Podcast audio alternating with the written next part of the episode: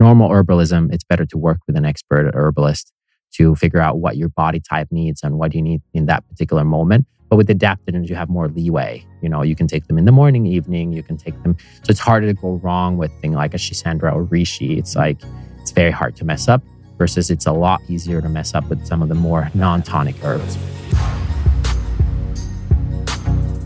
Welcome to the HTW podcast. We're your hosts, Erica Huss and Zoe Sakoutis, founders of Blueprint Cleanse, the iconic juice brand that sparked a multi billion dollar category. We bootstrapped, scaled, and sold, and now we're moving on. We stepped away from the juicer and into the sound studio to talk about this rapidly evolving world of wellness.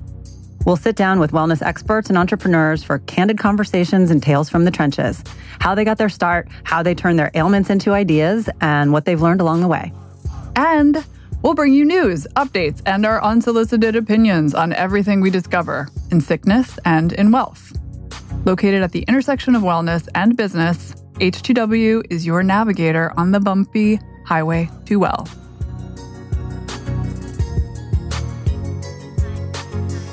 So it's very cold here in New York right now. It's about negative, freezing my ass off. Yes, it is. Yeah, it's freeze your face, freeze your boogers, everything that is an extremity falls off.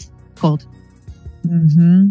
How cold is it? It's so cold. Niagara Falls froze. that is true. That is a true factual story. And I know that because I saw it in news, which is always accurate. But no, It's not on the actually- news. I think it's real. Niagara Falls is frozen. It the is world is officially coming to an end. So, you know, what are we going to do? I don't know. Um, I'm I'm actually happy to be back in the city because I was upstate this weekend and there was a lot of snow there, and there's no snow here. It's very strange how that works.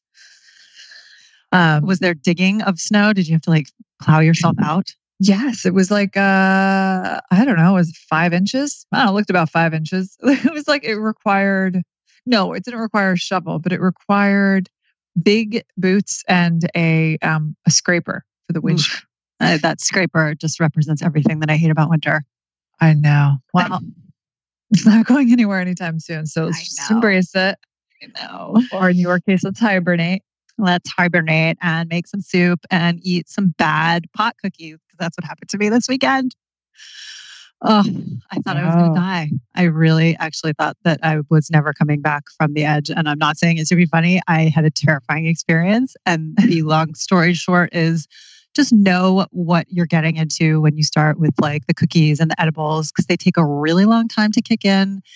And um, these in particular lasted for like five or six hours uh, over the course of which I actually thought I was having legitimately like a psychotic break. I've never had such dark and scary thoughts in my life. Oh my God. Wait, we should add the link to that. Sorry, do you remember that YouTube audio call or something? I think it was like on the news for the guy called 911 when he was tripping. Yes. He was like, I think I'm dead. I think I'm dying. I think I'm dead. But, oh, did you remember that? Yes, was I that was do. he on acid or was he on No, he was he had like smoked weed, and I mean, I think Oh, he, he was just smoked it. Yeah, he was just high. It's funny. I mean, look, I'm all for legalization. I really am, but there is like there's still a spectrum of shit out there, and you really have to know what you're getting. And I mean, Yeah. I could show you my browser from my phone. It was like coffee for too high, alcohol for too high? Question mark? Question mark? Like, and I'm telling you right now, like they recommend you chew on black peppercorns. I did that. They recommend try some CBD. So I have like pure CBD pens and drops and whatever. I tried everything and I was like in the darkest of dark places and it was fucking terrifying. So really sorry to hear that. yeah, I mean, me too. They were delicious, and like somebody that stayed in our house just like left them there as for us as a favor. It was like a nice thing that she did, but yikes, it was not. Yeah. I think it's just it's not when you say they were bad. It's not like the weed goes bad. It's just like you ate too you had too much. right. And uh, we Yeah. had like the minimum. I mean, like I said, I'm experienced in this area, so I didn't like. We had what was recommended. You start with half, and you see how you feel. And my God, it was like so way past the point of okay. But right. But if someone's making like homemade pot cookies, it's not really that scientific, which is why I think it's great that this is becoming an area where we're getting really scientific and and, and exact with our doses because you know, that type of thing uh, hopefully won't happen again if you I go know. through the proper channels. Oh, Um, God. But I know I've had one of those too. It sucks. It sucks. Um, So lear- learning, huh? learning, always learning. Learning. Never losing. Always learning, never tripping. Yeah, I was definitely losing. I will say that. I was losing on Saturday. um, but you know, speaking of winning, um, speaking of good trips, you know, we had uh we had a nice chat with Tero Isokauppila. Isa which is Coppola. Finnish. That's my I think I just said it right. I think you did too. You tried to say it like 12 times in the interview and it didn't work so well. No, he just looked at me like stupid American. I'm kidding. I'm kidding. No, he's he's great though. He is the the founder and the president of Four Sigmatic, which is this um, mushroom coffee or mushroom beverage or just mushroom product at this point uh, line of of adaptogenic products that you add to different types of beverages, or it's some of them are instant beverages in themselves, and they Yeah. are there is like a range. There is a lot to know about mushrooms. Really, it's um. Well, let's start with mushrooms are their own kingdom. So we have the animal kingdom, the plant kingdom, the bacteria kingdom, and then the fungi kingdom. And then there are a few others, but a lot of people don't know how gigantic the world of mushrooms is. That it gets its own kingdom. And at Yes, the moment, tarot, Tero's the kind of like the king. He has the key to the kingdom. he created this amazing superfood company, and vehicle is the primary kind of vehicle at the moment. But it's delicious. It does not taste like dirt, and it gets me super. I don't even know how to explain it, but I feel, I feel very depending on the mushroom, clear and energized as opposed to over caffeinated. Right. Yeah. There's Um, definitely this uh, no jitters is is a big part of what they're offering, which is great. Yeah. It's pretty fascinating, and he does a great job of explaining it. He is not a mycologist, but he he is he is as just about as expert as expert Yes. gets. On quite mushrooms. knowledgeable, quite lovely, quite Finnish. Um, he's written a couple books. He's got a book called Healing Mushrooms. He's got another book called Santa Sold Shrooms, which is like a children's story. It's that's a whole other thing. But yeah, he's really he really helped us kind of understand this whole kingdom um, in very simple terms, and uh, it's it's a great it's a great listen. Yeah, and he's a super fun guy. Oh no! I did it. I did it. I did it. All right, drop the mic. Just step away. All right, let's listen. I got a visceral massage yesterday, which was um, or manipulated, and they're basically just like moving my organs around, put them back into place because they're all out of whack. because they're all out of whack post pregnancy, and it's causing me problems. Anyway, so uh, What was the visceral massage experience like? well, it's funny because now, all like yesterday, my stomach has been like gurgling. It's almost like she moved my stomach into a different position, and it just keeps. If I breathe weird or if I move differently, it's like. Yeah. Well, that's, maybe that's good. She's opening up some channels. Everything's coming back into order. Maybe this is not the segue, but No, it's no. fine. Um, Okay. Well, you can get a visceral massage. I prefer to get a regular massage. I get more massages now. There you go. I have a membership to Zeel, so I'm what they call a Zealot. And it's cool because basically once a month I have somebody come to my house. I have a massage table, courtesy of Zeel, and it's this incredible on-demand um, massage therapy where they come to your house. They're like available across the country, so they'll even come to Brooklyn, which is kind of nice because it didn't used to be the case to get on-demand services in Brooklyn. Yes, I have a lot more massages these days as well because I no longer have time to take an hour or 40 minute train ride to the spa or wherever I'm going and then spend an hour and a half there and then another hour to get back. I mean, that's like three hours of my day just to relax. Right. At the end of it, I'm totally stressed out. So Zeel is a genius on demand service and they're not creepy. Like the masseuses are totally They're all Legit. normal. They're very well vetted. most of the time they are masseuses at these other spas. This is just like their other like side Right. muscle. Right. And the cool thing too with Zeel is that they actually work with hotels and spas. So oftentimes when you're at a spa and you want a massage at like 10 30 or 11 o'clock in a hotel PM, they're not going to be able to do that. But they book through Zeel, and so you're getting the same like high quality, high caliber of massage therapists at your hotel, which is kind of cool. Yeah. So Um, and they're doing it in workplaces now too, so you can actually use Zeel for on-demand corporate wellness, which is nice. yeah, no pressure, boss. Yeah, I mean, it? like I think somebody's actually coming right now. Just kidding. um, yeah, but they're all licensed masseuses and um, they're amazing.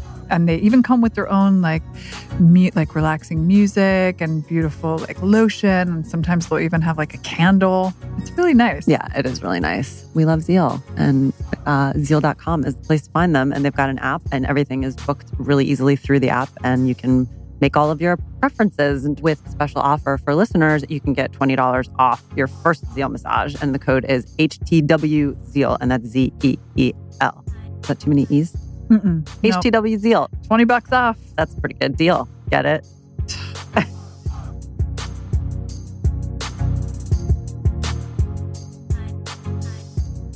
Welcome, Taro Yeah. Isokauppila.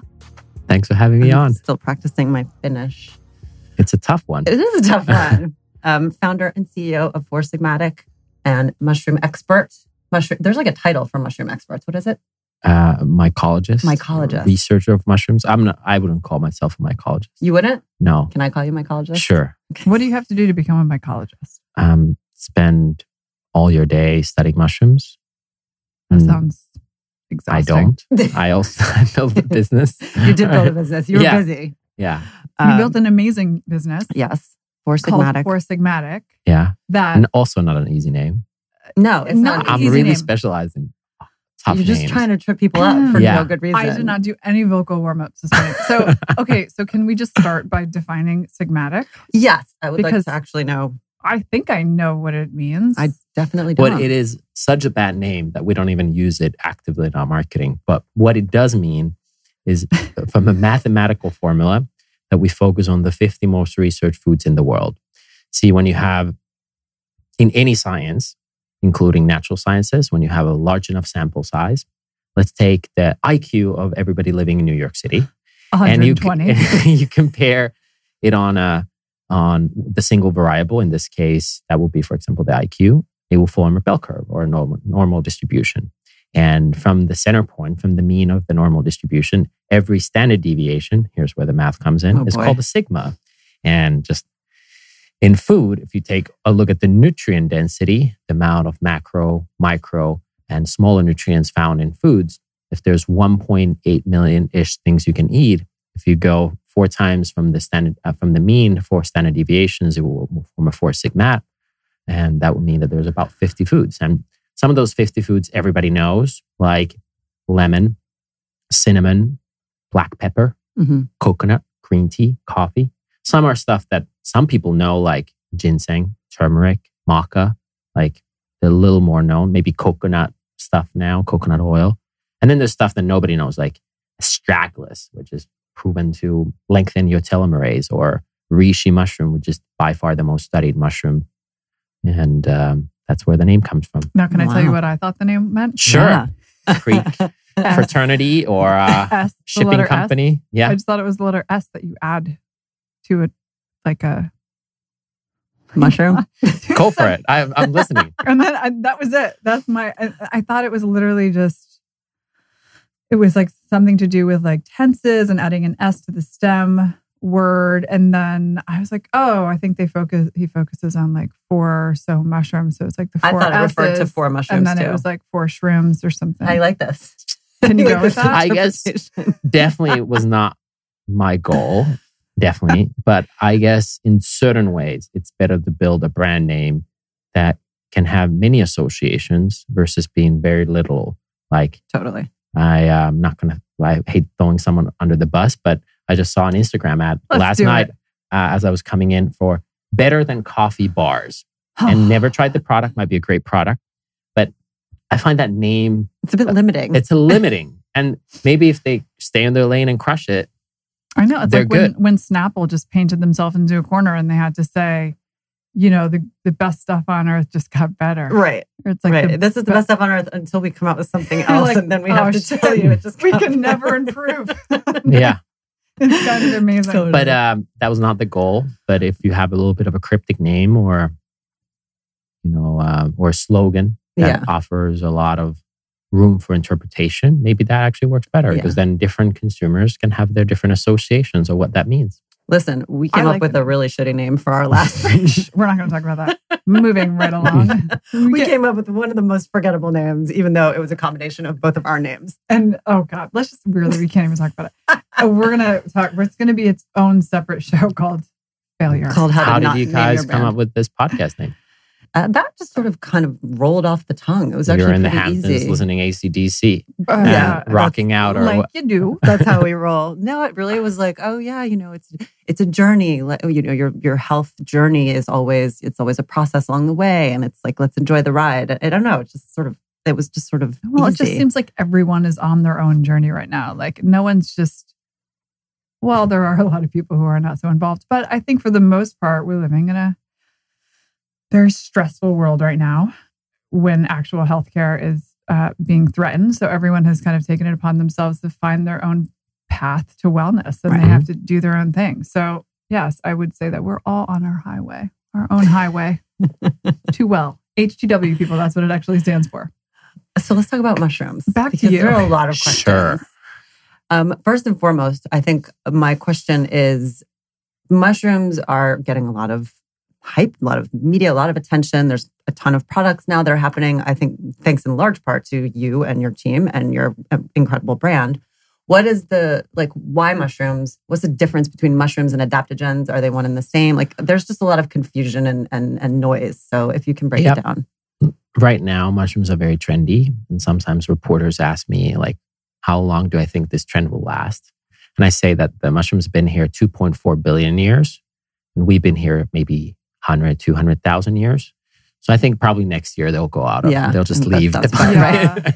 It sounds Just about off right. the cliff. yeah they'll just like we're done Yeah. we're outie You know, I don't think a lot of people even realize that the, the kingdoms that mushrooms are their own kingdom. Right. Yes. It's not a plant. People, that's not common knowledge. Yeah, I and don't uh, think. when something is a kingdom, let's say plants or animals or bacteria, it means that there's good and bad stuff. So not all mushrooms are good. I'm also not saying that they're a solution for everything. I'm just purely noting that they're underappreciated for what they've scientifically proven to do and their cultural importance. But um, yeah, so not all mushrooms are good. They're what us getting a lot of attention is psychedelic mushrooms, and then these functional mushrooms. Functional mushrooms are different than your normal culinary mushrooms. And functional mushrooms often grow on trees, and then these culinary mushrooms grow on the ground. And not to say that there's anything wrong with culinary mushrooms, they taste They happen great. to be delicious. that you can use them for fiber. Some of them have maybe vitamin D. There might be some antioxidants in them, B vitamins, but uh, the functional mushrooms are just like that more nutrient dense. So I hate to use this analogy, but iceberg lettuce versus like wild nettle Mhm. in nutrient density. Sure, they're dark leafy greens, but quite different nutrient Right. density. So the same with functional mushrooms.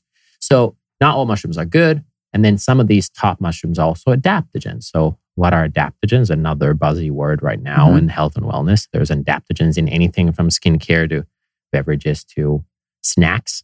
And uh, it's a very, somewhat of a new name since the 60s for something that has been around for thousands of years. A lot of the adaptogen word and research originates from Russia, where the Soviet army was figuring out is like, hey, we give our soldiers like amphetamine and then they perform really well for a day or two and then they're they're done. Oh. Um, so what could we give to them if how you go if amphetamine takes you to plus five, but then it drops you to minus five a couple days after? Could we give something to the soldiers to make them plus two or three, but the next day they would be at zero or plus one or something like that?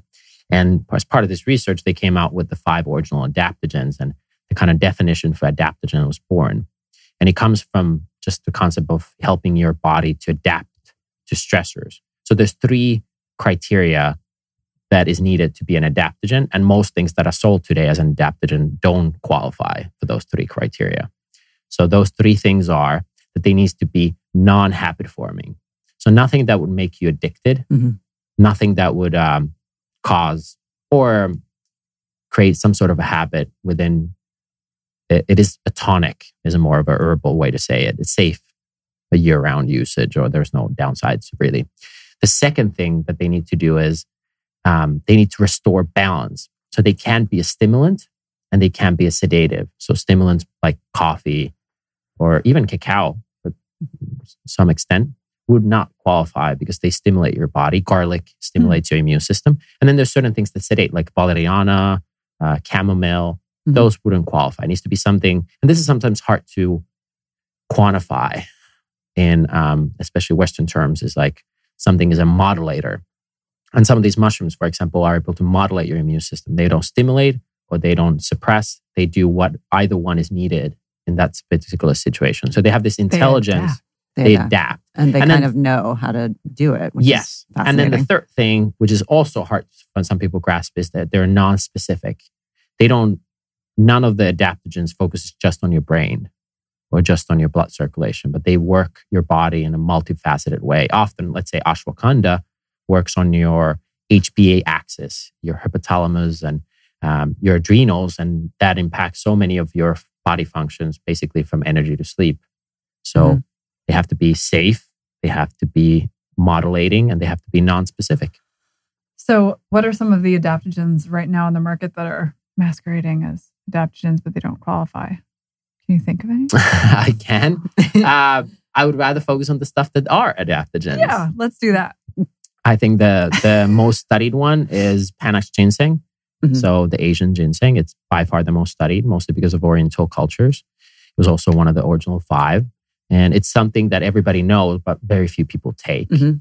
My company doesn't sell Panax ginseng, but it's it's a great product. Is it something that you potentially would incorporate, or are you strictly w- mushrooms? We've made some limited edition products where it was included, but yeah, it's possible. Just the sourcing of that, just like maybe goji berry, is very hard because even if you buy organic, it's not always organic. Like we buy a product and then you find out when we always lab test every batch for every ingredient, and then it's like no, it's no bueno.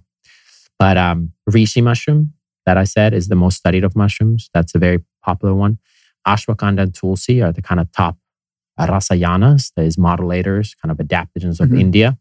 And where I come from, chaga and rhodiola are the top. Rhodiola is used was used by Vikings before going to battle. as something to give cognitive function and power. Mhm. So these are some of the more more studied adaptogens. Schisandra is great for beauty. Is probably the number one beauty adaptogen in the world. And are these things that people can actually like? Can they access these raw ingredients themselves and make products at home for themselves, or is it best to kind of let the experts handle it? No, you can do it at home. You can. But just like with anything else, is like, hey, if you've never snowboarded, uh, are you going to go do a double black diamond immediately? Right. So, so for some a lot of people, it might be easier to either do it with someone who already knows how to use them, though because these are safe and non-specific, you can. It's harder to mess up than in normal herbalism. It's better to work with an expert herbalist to figure out what your body type needs and what you need in that particular moment. But with adaptogens, you have more leeway. You know, you can take them in the morning, evening. You can take them. So it's harder to go wrong with thing like a Schisandra or Reishi. It's Mhm. like it's very hard to mess up. Versus, it's a lot easier to mess up with some of the more non-tonic herbs. So, you know, it's, it's strange because, as you said, this has been around for a very long time, but it's just taken the Western side. Like, we're just catching on now. I mean, why has it taken so long? And what do you think all the, I mean, is there actual, like, what is the white paper out there that says this is actually working? Or is it all just testimonial, anecdotal stuff? Okay, so there's three questions there. Yeah, I'll try I to like to tackle. layer. Yeah, layer them up.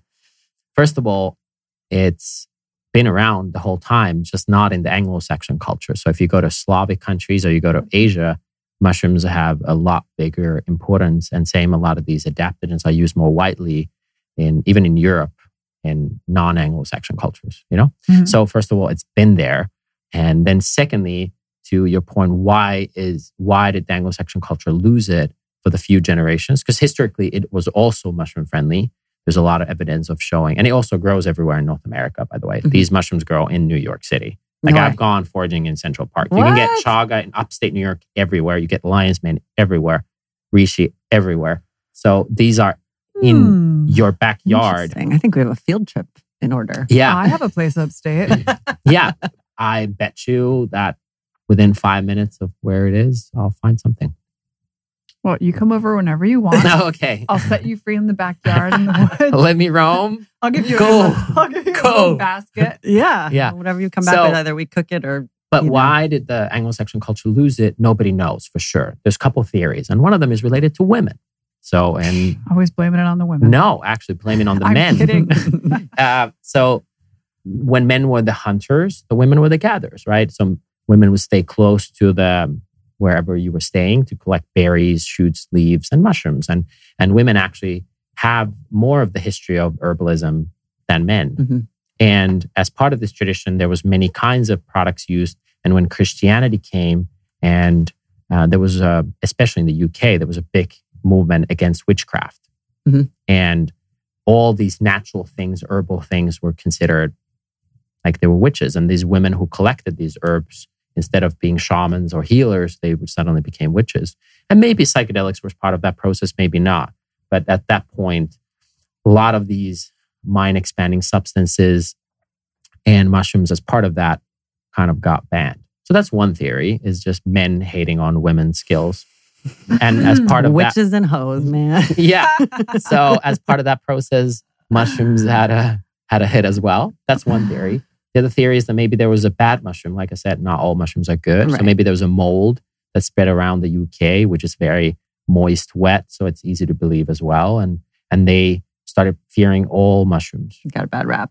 Yeah. That being said, beer, wine, cheese all require mushrooms. Mushrooms are everywhere. Right now, we're breathing air, and there's about eight to 10 mushroom spores with every breath you take. So Stop they're it. everywhere. Well, Yeah. I feel like you probably have some I sort of like a lot with mushroom me. cloud Yeah, surrounding no. you. Hey, I have a, I have a, I've been drinking some mushroom stuff on my way here. What you drinking?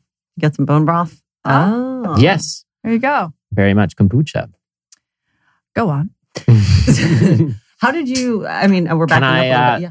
The you white have to answer paper. the third question. The white yes, paper. The white paper That's- question. Let's That's talk about the how science. Nordica, like, never forget a question. Uh, so, Oof. mushrooms are among the most studied foods in the world. Just to give a couple quick notes before we go into your other question is is about 40% of pharmaceuticals use mushrooms.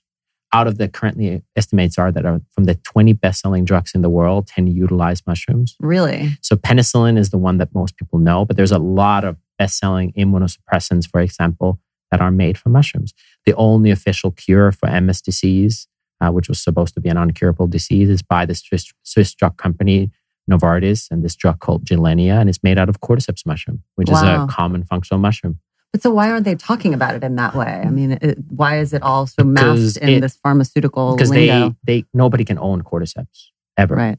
you have to isolate a compound out of cordyceps and maybe an isolate of someone else to create intellectual property, something that is protectable, which then is every drug, by the way, not just mushroom drugs, are then you have a brand name. It's Mhm. you don't talk about the ingredients necessarily Right. until they get super popular. Like when you're I mean, there's that random Equal commercial protein. like with an ingredient found in jellyfish. I know that's so funny. Yeah. That's exactly what I just thought of. Insane. so um yeah, so at that point is and then they go through clinical trials or whatever process they go through depending on the drug to get approval for certain functional claims with certain parameters and it's all in that brand and then if they get a home run they protect the brand as long as they can because that's where the margins are that's where the money is made I think it's eight years, right? Wow. Okay. So there's your answer, everyone who and all Questions? pharmaceuticals are derived from nature by the way like we don't right.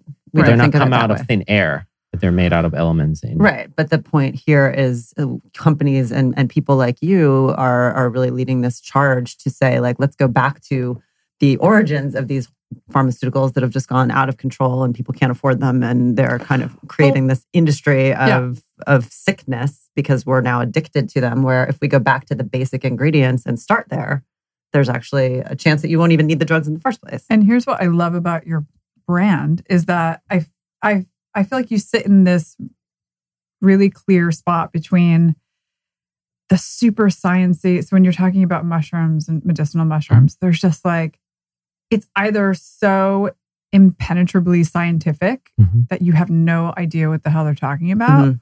or it's so insanely vague And light. that it's yeah. just like laughable. And you're like, what, what is this woo woo shit over here? Or you're just like, I have no idea how to digest what you just Mhm. said because it's too sciency. And I feel like there's this So new, maybe that's the bell curve. there's this new area, yes, emerging that Look is, at I that. think, you can use that. Yeah, you're gonna you're gonna own the language. Yeah, how do you communicate it? Well, so how did you, I mean, how, how did you kind of get your start with learning mushrooms and what was the inspiration behind creating this brand? through my parents. So I'm a 13th generation farmer uh, out of Finland and a mushroom enthusiast. And my mom took me out foraging as young as I can remember. It's one of my first memories. Me and my brother collecting not just mushrooms, but also berries, shoots, leaves, stuff in the forest. And and then learning from my dad, who was an agronomist, and then from my mom, who taught physiology and anatomy. So learning from the science and human body from my mom, and from nature and farming from my dad. And then my great grandfather started in a foraging school that me and my brother went to as our uh, an elementary school. A foraging school? Mm-hmm. Wow. So then, so Monday to Friday. I mean, we- it's shameful what we don't do here. so Monday to Friday, we would study math, languages, all the like the classic curriculum. But then we had additional like things like during the summer holiday, we had to collect a certain amount of plants, dry them, name their Latin name. So find them in the nature, dry them, figure out what they are, and then just return it. Can you please send your children to school in Finland? I was just gonna we say- are just fucking it up here. Okay, so here's the thing. Sorry. There's a really great documentary, and so I, I we don't do like godparents because we're not all godly, but we have like my son has like an art father.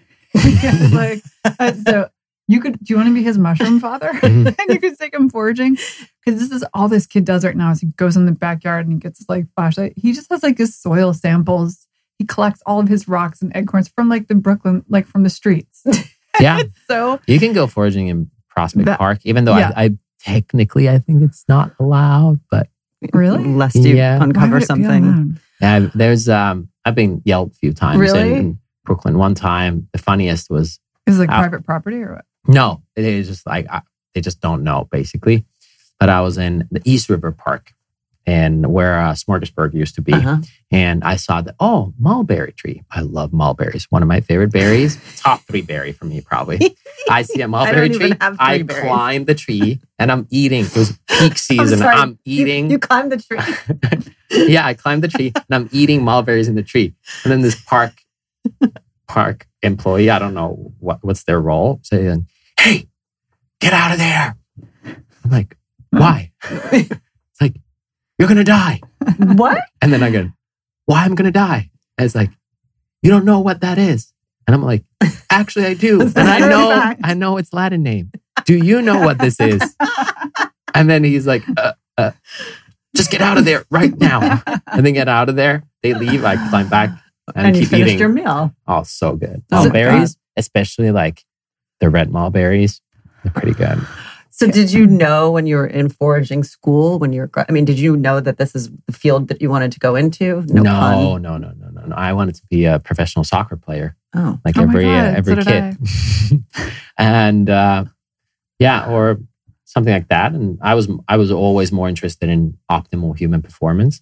And I actually won this innovation award for discovering a mushroom about 13, 14 years ago, but I didn't never pursued it. We me and my friend who won the award donated the, the business to a university for free because I was just not passionate about the culinary side of things at that point. I was more passionate about like what are the things you can take for improving uh, cognitive function and physical performance. Interesting. Okay, so, so, I only discovered in my kind of um, early to mid 20s really the power of adaptogens. So things like nettle and some of these more classic herbs I grew up with. Uh, one of our neighbors is one of the most famous herbalists in all of the Nordic countries.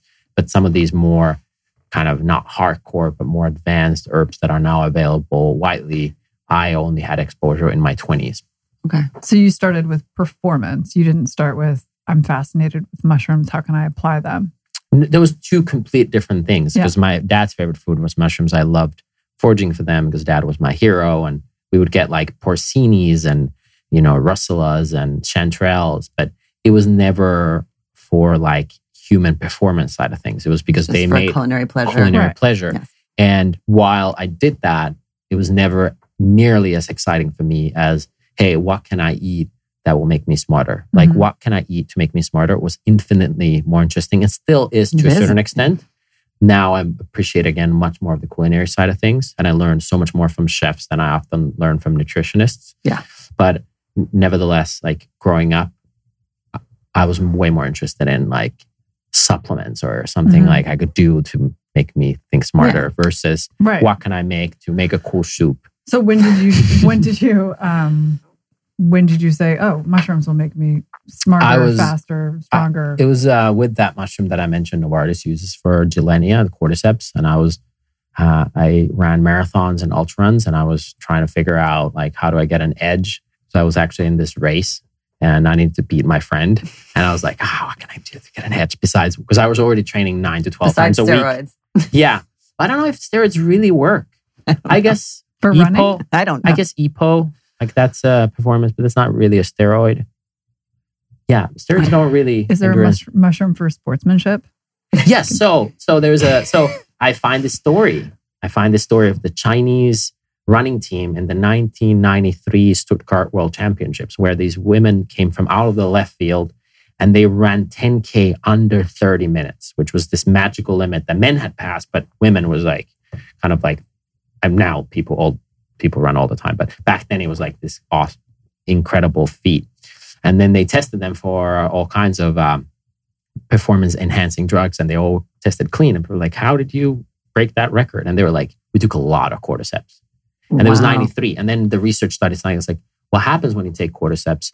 And the story of cordyceps is over 2,000 years old, where it was said that these Sherpas who climbed the Himalayan mountains with their yaks, which are these big bulls or mules Mhm. that carry stuff, they would get tired and they would get high in the altitude and they were all pooped out after of walking all day with limited oxygen. And then these yaks would start grazing on these cordyceps mushrooms and suddenly had a Like burst of energy. And they're like, yeah, we should Wow. probably take them as well. And they started consuming them in high altitude. And after this running race, the Western world started researching it in the US and Europe is what are the effects? And they figured out that increases VO2 max, which is your maximum oxygen intake. So by taking this mushroom, there's, there was a chance that your, your ability to take oxygen into your lungs would be improved. So I, me as a runner, I'm like, that's huge. Yeah.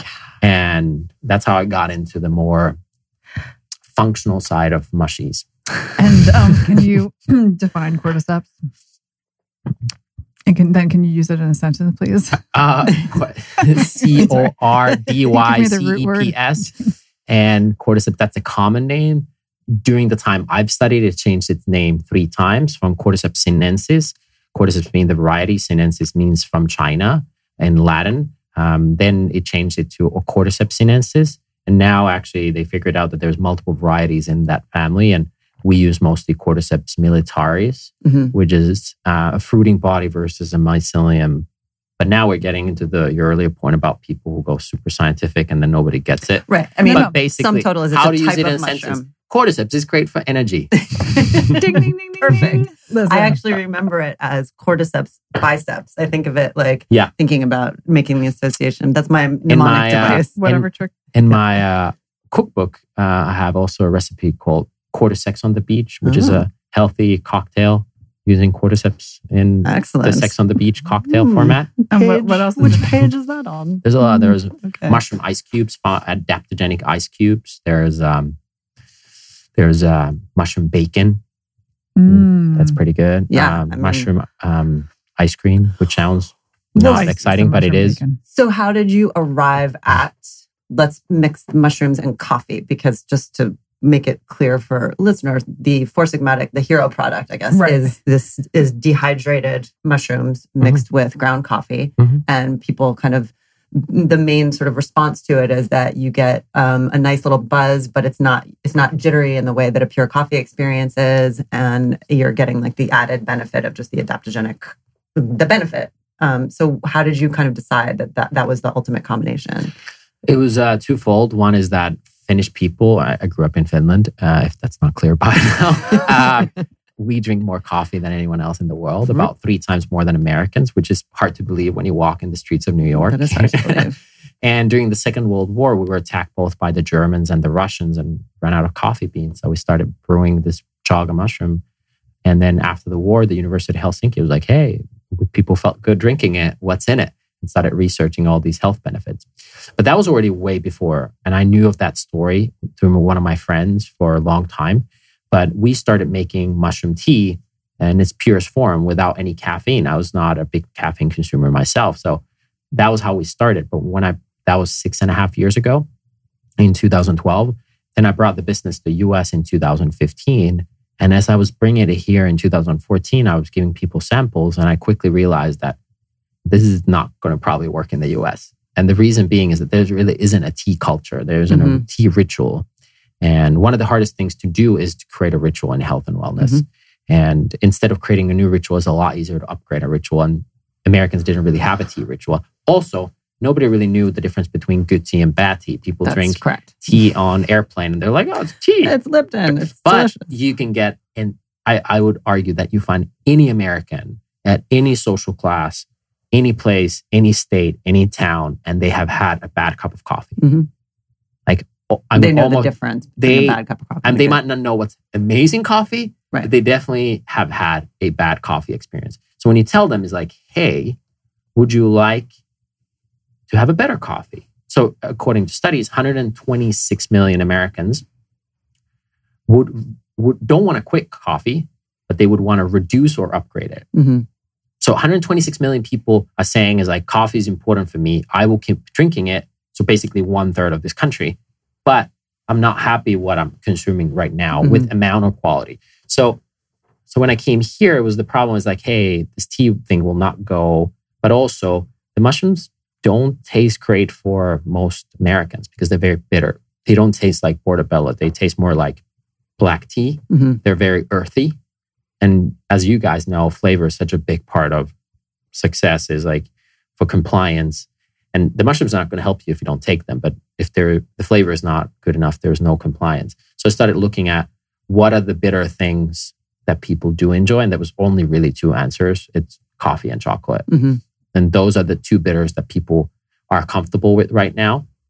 So hiding them in chocolate or hiding them in coffee was just an easy way. Plus, the benefits are there. They're like very synergistic with reducing the jitters and acidity of coffee with those mushrooms. But I mean, the even more than the effects, because the effects would have been there in any delivery system, was the mm-hmm. fact that it tasted something that people were comfortable. It's like, do you want coffee without the jitters and heartburn? Yes. And that, that was an easier sell than, hey, do you want Yeah. mushroom tea? Right. Mushroom tea, mushroom tea, folks. right here.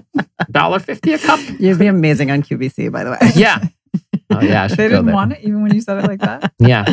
Uh, yeah, I'm in that camp for sure. I definitely have been like, I don't know. I feel like I've taken a lot of pride in my ability to like uh, consume a lot of caffeine and be totally unaffected. And then something happened. I don't know if my chemistry changed or what, but I'm just not really.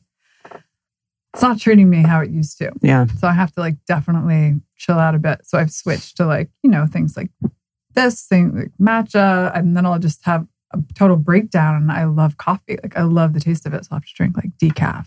Yeah, So I was. I've I've tried. I've obviously tried the product quite a bit, and I was very excited to see that there was a decaf launching because I Mm-hmm. had to go off caffeine. Not had to, but it's, it does not serve me well at all. And I actually didn't realize how badly I was responding to it, even just drinking decaf or like half calf Mhm. until I went off altogether. I was like, oh, actually, I feel even And better. still today, half of our products don't have any caffeine. Like it, that's the bread and butter. It's just like for many people, like I said, from 126 million people still want to drink coffee. Yeah. They're just want to drink less of it or differently with it. So good.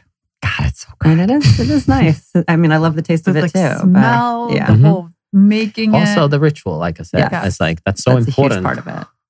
Anyway, good lord. But this isn't just about that. So you can also consume these mushrooms in different ways. So you have just, a pow- I mean, you, do you consider yourself a supplement brand at this point? Mm, not really. No. I guess we're like hopefully creating something new, which is such what every like musician also says. We're not part of a category. We're doing our own thing. Um, that's how I feel as well. But that being said, I guess we're a superfood brand or a functional food brand. We do have food products and we have dietary supplements. Most of our products are food, but we do have few dietary supplements. So I guess we do sell supplements as well. But your hero product is the coffee. I mean, Yeah, it's, it's literally the number one selling instant coffee on Amazon. Is that correct? Yeah. That in is the last few- bananas. yeah. That's crazy. it was it was Congrats. pretty it was so pretty exciting. dope when um I have all these screenshots of when be like past Starbucks via or Nescafe. I mean- or uh, when our hot God, chocolate became sounds- the best selling hot chocolate, you sell more than Swiss Miss or So you the hot know, chocolate's number one as well. sometimes Oh my God, Up top. I know. Up, Up that high. Ghirardellis are uh, gotta beat those guys. People still love their sugary stuff. They do. Yeah. But so that's also a good point. Like your your other ingredients that are mixed in with the with like the hot cocoa, for example. Like these are better ingredients all over. yeah, around. they're not cocoa, they're cacao. They're Cacao, real right. cacao. And instead of sugar, we use like two grams of coconut palm sugar Right. instead of 24 grams of processed sugar. And I would actually prefer zero, but like that's Right. just the kind of the lowest amount that people are comfortable with the flavor. Yeah. So And you have a matcha. I have matcha. We have um what do we have? We have a lot of stuff. And you've also got like the add-ins. We right? have, So like, you have the teas are we have like caffeine free chai latte we Mhm. have caffeine free golden latte and these are like vegan paleo lattes that have between zero to like one gram of sugar versus going to starbucks and getting Right. like 40 grams of sugar so and most by the way chai products have caffeine as well because they're Right. made into black, black tea, tea. but we made it into mushrooms so there's no caffeine in it Mm-hmm. and it is still there is still kind of that element of ritual because it's a powdered product, but Mhm. you have to actually like you're making something for yourself in that moment, which Yeah. is a nice opportunity to sort of maintain that ritual that you're talking about. And so is this okay? So we're talking about consuming these, right? Mhm. Drinking them or eating them. It's funny. So, well, first question: sure do, do you have do you have any plans to go into the skincare, Mhm. cosmetics space? Because I know just like a when lot of this other coming cate- out A lot of other categories. Early next year. okay, that's okay a yes. we'll be in skincare while this comes You will. out Awesome. Okay, so then my second question is: I haven't told this anywhere, by the way. You Really? Yeah, haven't? Yeah. Oh my god! All right. spilling the beans Breaking here. news on That's HTW. super Just exciting. don't, just don't post this before No. mid-January. No, we will. We'll, We're in skincare, We people. will edit this part People. out. Yes. People. That's how we refer to it. Hey, people. Humans, Listen up. humans of the earth. So this is what happens, and um, you know, same with juice, right? So you have green juice, you have chlorophyll, and then everyone says, "Oh, it has, it has all these benefits if I consume it." And then, hey, why don't we just like make a face mask out of it and put it on top of it and make it topical? Does it work the same? I mean, it seems like that's happening, obviously, with mushrooms as well. Uh, does it does it provide the same benefits as if you were to consume it? Um, many cases, yes. so, so skin, and there's all these numbers in that. Hey, the skin absorbs thirty percent of whatever you put in it, and that's partially true, partially not true. It depends which part of the skin. Certain parts of the skin are really sensitive. Scalp, like armpits, skin will not absorb everything, but it will absorb a lot, right, into your bloodstream. Otherwise, when you go, um, you go and bathe in beer, you get drunk, drunk in a matter of a minute, and you'll be shit faced. Do you really? Yeah. Have you 100%. tried this? No, I was meaning I to, but I don't like beer. Lab research. But um, but I wanted to just for the sake of, like- or if you do magnesium baths, or there's Yeah, so many examples Yeah. of that. But your skin absorbs a certain percent of what you put in it, and the problem is that a people are looking for functional benefits that mushrooms can provide for skin as well. They're used by many skincare brands. I think um, Glossier, Bobbi Brown, Origins. There's tons of brands that use use the people that have mushrooms in their skincare products. Not as their hero ingredient, just in the in the mix. Yeah, there is. I would say probably Tremella and Reishi are the two. Tremella for hydrating purposes, Reishi maybe for like anti-inflammatory stuff, and so those are probably. But then chaga has the highest amount of antioxidants, the highest amount of melanin. So chaga can also provide. And then shiitake is really good for liver. In if you ingest stuff, maybe shiitake is the best for um, ingestible beauty Mhm. or maybe tremella, and then um, then chaga reishi. You sound like a mushroom expert to me. Just. Yeah, yeah, yeah. And the problem is just like a, um, a few years ago, um, I don't use any skincare products. Like that's not my jam. And um, Not even no man beauty for you. Man. I mean, does this Little, face need it? little You know. coconut oil. Huh? yeah, I um, if I get Coconut. sunburned when I run in the mountains or something like that, I just put olive oil, like coconut oil. But I don't use like packaged skincare Mhm. products. And then a few years ago, I was asked to talk because all these brands were using mushrooms, and like we were interviewed by like Vogue and Harper's Bazaar and W. Is like, hey, what about mushrooms for beauty? Kind of what you were asking as well. Mm. And I was like, yeah, I started to look into these stuff, and I mean, a lot of the even the eco products have like polymers, which are plastics in them. And there's, and I'm as a dude from growing up in a farm in Finland, I didn't know anything about this. I'm like, wow, like this is not good stuff to put on your skin. But I've never taken the time to look into the label. I'm like, no, this is no bueno. Like you should not put anything on your skin that you can't eat, really. Mhm. And that's my philosophy. You know, everybody can do their own thing, and and I think, and I think that's something to try Mhm. if you're into skincare world. So our products are also edible.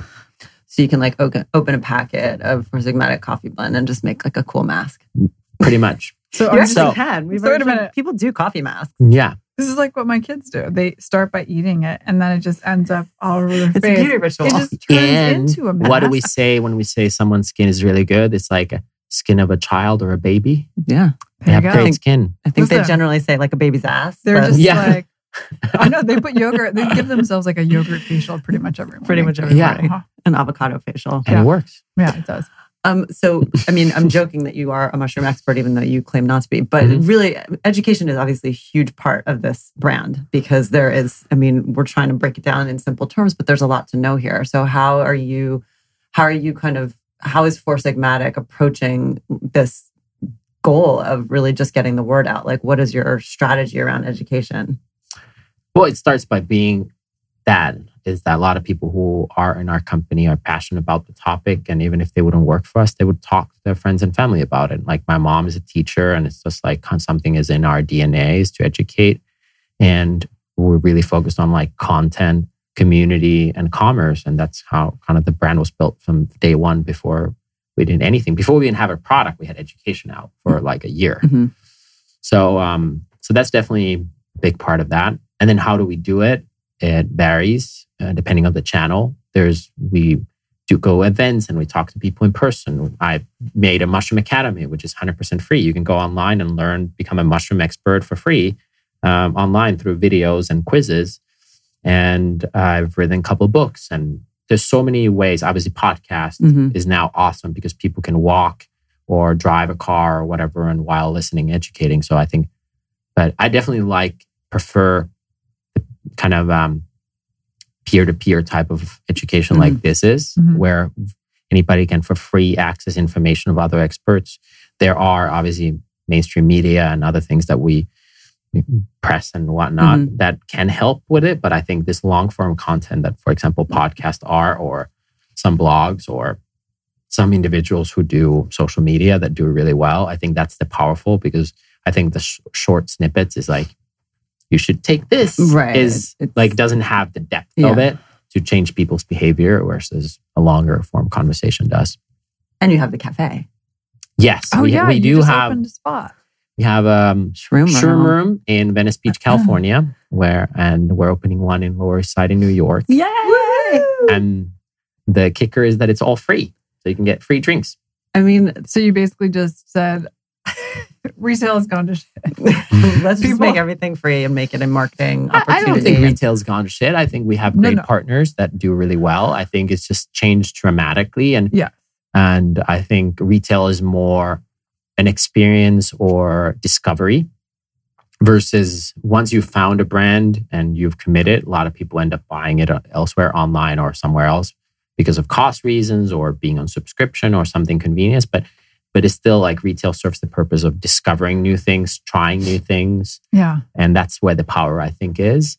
So, I, for example, we sell boxes that have packets, and our packet sales just continue to grow in retail. It's like people just buy a packet or two to try out different flavors and Mhm. different products, and it's doing incredibly well in the stores that sell our packets individually. And then, you know, and online we don't. So online, Right. you buy a full box, and that's a different story. hmm So you go to the shroom room and you can get it for free and maybe get Sure. a little get a little a little education, a little a lot of education. We we hire like really dope people who know a lot of stuff. So I think I think you can learn a lot, not just on our products, but about health in general. If you talk to our team, they That's so definitely are very exciting.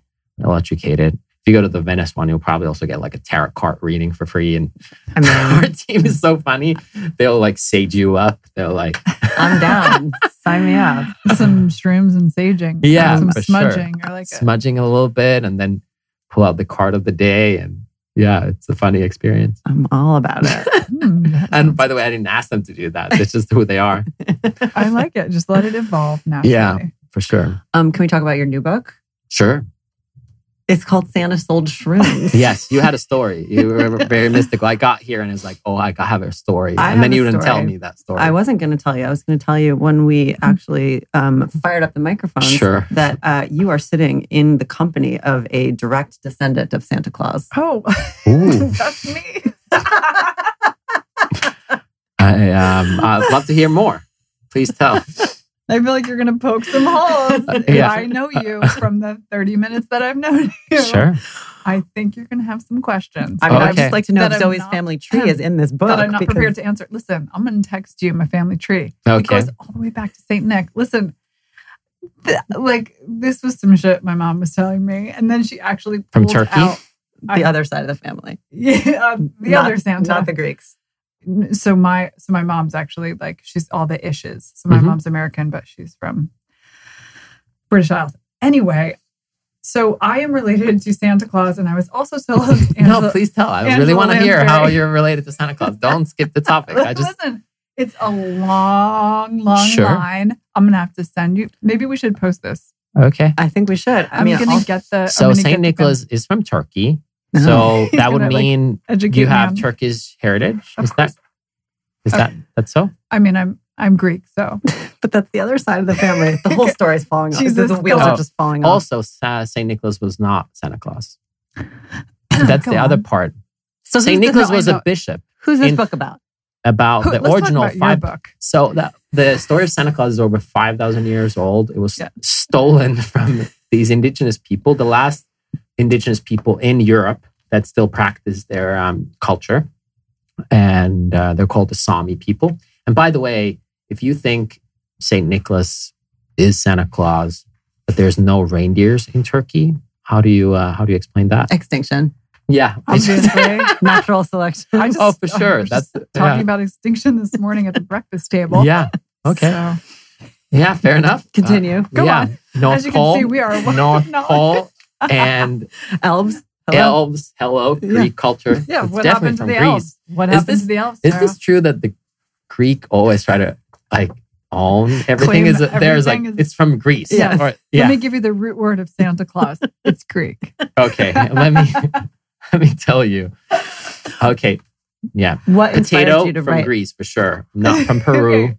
Okay. Uh, All right, let's get to this beautiful. Chocolate. Chocolate is definitely also Greek. We own it. yeah. Uh, I made that too. this is a beautifully illustrated book. I It have to say. Thank you. What inspired you to write a book about the origins of Santa Claus? It's one of those things that uh, just had to get out. Um, I actually don't recommend anybody to write a book. It's quite the process, and um, Oh yeah, we did it. Yeah. N- yeah. we did not get this budget. No, we didn't. nope. and um, this story has been inside of me for years and years. I already planned to write it in 2014, but I felt the people of the humans of America were not ready to hear about the story in 2014. And um, and then last year, the story and the origin story of where Santa Claus comes from, which is a fact, is not is not made up stuff. New York Times made an animation about the true origins of Santa Claus as it relates to this children's book as well that I wrote. And I was like, okay, if New York Times is willing to write about it, finally it's the right mm-hmm. time. But they left out a lot of details. They were like, they made the cliff notes. I mean, the, this is So the this real, is really this is the this is a really story through the, unabridged. yeah, through the eyes of a 10 year old little girl. So this is basically a bedtime, bedtime story, story about a family, a grandma and dad and the daughter. And, and, and the daughter learns in this one winter night, the history of Santa Claus through her dad and grandma. Okay, so at the end of the story, if I read it to my kids, they're not going. to I'm not going to be like Santa doesn't really exist. And No, they're the gonna be whole point is that. Santa He does exist. He's a That's- real that's the- person. That's Yeah. the whole point. And it's just the soda Santa was just not, not the full story, you know? I think you need to do an audiobook and read this. Yeah. Oh think my God, that would be amazing. Outstanding. Yeah. yeah. Oh, on the first night of Christmas. Listen, Yeah. there's like what ten days left. Yeah, Yeah, it might be a little tight time. schedule. You tight production Yeah, schedule. listen, we can hang out here all day. yeah. yeah, for sure. Um, okay, and then your other book is Healing Mushrooms, and that is a more practical and adult guide to actually Yeah, understanding. that's the, that. That was the reasonable book to make. Yes. That makes sense, and the Santa Sold Shrooms was Oh, the book it- that doesn't make any sense. I think knowing you, and learning about you over this last hour, it totally makes sense Yeah. that you have both of these For sure. books. This is Yeah. your too sigmatic. Did I Yeah. use it right yet? No, not quite. But it's the science. It's the like, left failed brain and the right brain. okay. Yeah. Um, are you left or right? Both. Are you ambidextrous for yeah, real? me too. Mm-hmm. No, you're not. Uh, sometimes I am. Whatever. I'm, you don't. I'm tridosha. Really? really? I am. Yeah, I'm tridosha. yeah. Wow. God, that's so high tech. There's a lot more going on than, Okay, there's a than we have time to get into. There's a great movie documentary, Michael Moore, called Where in the World. Did you see this? Yes, And they talk about I saw it on an airplane. I don't have. I'm not really a TV person, but I, I did see it on an airplane, and they go to Finland and they go to Mhm. Norway for prisons, and then Finland for education. Right. right. So basically, he's like, I'm going to visit the world and all these different countries and and take from them what they do best. And Mhm. so he's like, which country is doing education best? And they go to Finland. Yeah. Congratulations. yeah. I Thank mean, you. we didn't need Educated. Michael Moore to tell us. we us needed. that. Uh, yeah. Michael needed- Moore is the ultimate authority in needed but, education. but he does a really great job in breaking down why Right. Finland has a wonderful education. Anyway, for those of you who want to know more about Finland or Tero, Yes. Um, okay, well, it's uh, unfortunately it's that time. It's that Uh, that time of the year. Yes, it is that time of the year. But um, we would like to discuss besides Santa, who is at your fantasy dinner party, and what are you serving them? How many people can I have? As many as As you many want. as you Oh, want. as many. Mhm. I would I'd definitely start with Queen Elizabeth. Okay, Uh, obviously. obviously, that would be great. I bet she has stories. I, I bet she does. Get a little tipsy. Taking those, You know taking she- those Those cordyceps baths. on the beach. You know she Elizabeth. drinks four cocktails a day, right? Right. That's right. Easily. Yes. I I bet that's yeah, probably more. Jacqueline and Onassis, you know, just getting like the vibes of the John F. Kennedy. I want all this dirt, like this inside track. I mean, it would be fun if there would be like Nietzsche and Gandhi, and then maybe like Confucius, and like look at like a philosophy battle with all this practical knowledge of running an empire. Against Queen Elizabeth. Yeah, like Yeah. Queen Elizabeth, but also like I think Jacqueline has all these stories from both from uh, Greece, right? That's Obviously. yeah, Yes. obviously, and uh, running an empire of, of business wise, but also the Kennedys and all this stuff that happened. You're basically describing where you wished you'd gone to business school, not your fantasy dinner party. Yeah, but I do, I don't want to talk in my dinner party. You to. I want to be You quiet. to. I just want to listen and maybe provoke a little bit. Yeah, just kind of just like stir the pot. yeah, stir the pot and just throw abstract stuff. That's why it would be fun to have Nietzsche there as well. Rudolf Steiner for sure. Okay. Obviously. Rudolf Steiner, uh, Viktor Frankl, Man's Search for Meaning, the one of the psychotherapists. I would want to see Frankl and like Rudolf Steiner get at it in like Austrian German. So you want to see like a cage match philosophy battle. Yeah, Okay. but I also I want It's like some a little UFC, a little. for sure. But I want people who are a little bit on the same boat. Like you got those Austrians and and then you got those like sophisticated females and like there's like so they have their battle buddies, you know, so they're not alone. Right. No, it's important. So to somebody like backs them up and then other system. people find yeah. Um, and what are you eating? What are you? What are they enjoying? Oh, shrooms for sure. Yeah. And for sure, psilocybin. I was like, gonna say. I will probably, there will be like some psychedelics because who doesn't want to see uh, Queen, QE2 on a Queen on Elizabeth on, on some sort of a psychedelic? But it kicks in like an hour in. So they're already like, they're in a conversation and they're, so they're like, it's like starts civil and suddenly starts to get visuals. That's and when then, the magic happens. yeah. And then kind of, This is exciting. I know. I think Yeah. I would like. I I, think would you have should write mushroom that bacon there as well. mushroom I- bacon. And yeah, you want to kind of ease them up something light like a soup or salad to kind of keep the energy levels up, but then you want to bring in the umami pretty quick. You want to kick know, in the umami and then you crush them with really good like cacao stuff, Mm. like chocolate He's desserts. crushing This them is with getting cacao. graphic. yeah. It's getting real UFC. He's like, and then I smash them with cacao. the thing, okay, so but if you're going to do some psychedelics, then Oh, they wouldn't know that by the I way. It would be sneaked in. you the sneak it in. I don't think you want to feed them too much food if they're going to like start, you know. That's true. Yeah, they're not hungry after that. But in the beginning, kind of like so like you don't want them to kick too fast. So they have that first that civil conversation. They kind of warm up Mhm. and then ba-bam. and then And then hit him with the Boom. cacao. Hit him with the cacao. you know the first time I took mushrooms was actually in Central Park. Really? Yeah. Yeah. And how was that? It was hysterical. Yeah. it was like so funny. But now I feel like I could bring it full circle and go foraging there for Yeah. just some culinary delights. Yeah. Maybe not this time of the year, but it is possible. Have you ever thought about investing in a truffle dog? So the dogs are not as good as the pigs, but obviously the pigs can eat your fingers, you know. and so there's there's that every good truffle hunter has lost at least one finger for sure. Is that Wow, because he's Yeah, trying like to chick- get it before the pig gets it. Yeah, right? pig loves it. Wow. Well, I, knew, it. I thought they started using dogs because the pigs were eating the truffles. Um, And the also fingers. your finger. And also your finger. yeah, the the dogs. Also, there's I live in Los Angeles right now and in Venice, so there's not a lot of truffles there. So I don't know. It would be cool though. That yeah, I here's just here's my truffle dog. He has to be so practical about But that, everything. but that being said, now the more that I think about it, that's a great idea. What if I have a truffle dog and I just roll around. Venice? It's like, Yeah. hey, here's my truffle. There Truffle. might be a truffle. You never know until you have the dog. Yeah, Uh, Okay. I don't know how much that would cost because I would have to bring them from like France. That might be Okay, worth we the need to look into this. Christmas maybe- is coming up. Maybe if I ever get wealthy, I'll one of the first investments will be to buy a truffle dog. Okay. Wow. And you're going to name it Zoe, obviously. It sounds like you're going to be. sounds like you're going to be broke for the rest of your life. Honestly. Yeah, yeah, this Yeah. is a shitty idea. This isn't going nowhere. and maybe I just call it truffle. Okay. Oh, Or kitty yeah. cat. I think you could probably about- do better. How Or- about wait? I, I love when you, someone names an animal with the name of another animal, Another like animal. horse. no, it's a dog or turtle. I no, it's a dog. It's a turtle. Hey, turtle. Yeah. Obviously, it would be Piggy, It would be Piggy. my dog Piggy. yeah. Obvi- All right. Obviously. Anyway, God, good thing we. Thank you for that idea. Appreciate it. No problem. Um, let me know how much it costs because I think my dog's about to die soon. So, So you're I going to get a truffle dog? Yeah, Okay. obviously. Um, and he can help Oscar on his backyard foraging. Tero, it's very nice to meet you. It's really been a highly entertaining and informative It conversation. was different than I thought. Was it? Yeah. In a good Which way? is uh, always appreciated. Okay. We'll leave it at that. yeah, we'll leave it at that. Let's say, I don't want to know what you thought. Thank you. Thank you.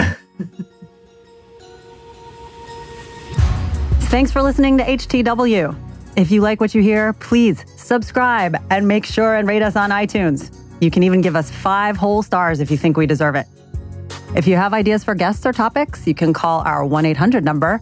Yes, we have a 1 800 number at 800 674 1839 or holler at us on social at HTW Podcast. You can also head to our website at h2wpodcast.com for more episode info and check out our Daily Blend blog to see what we're drinking.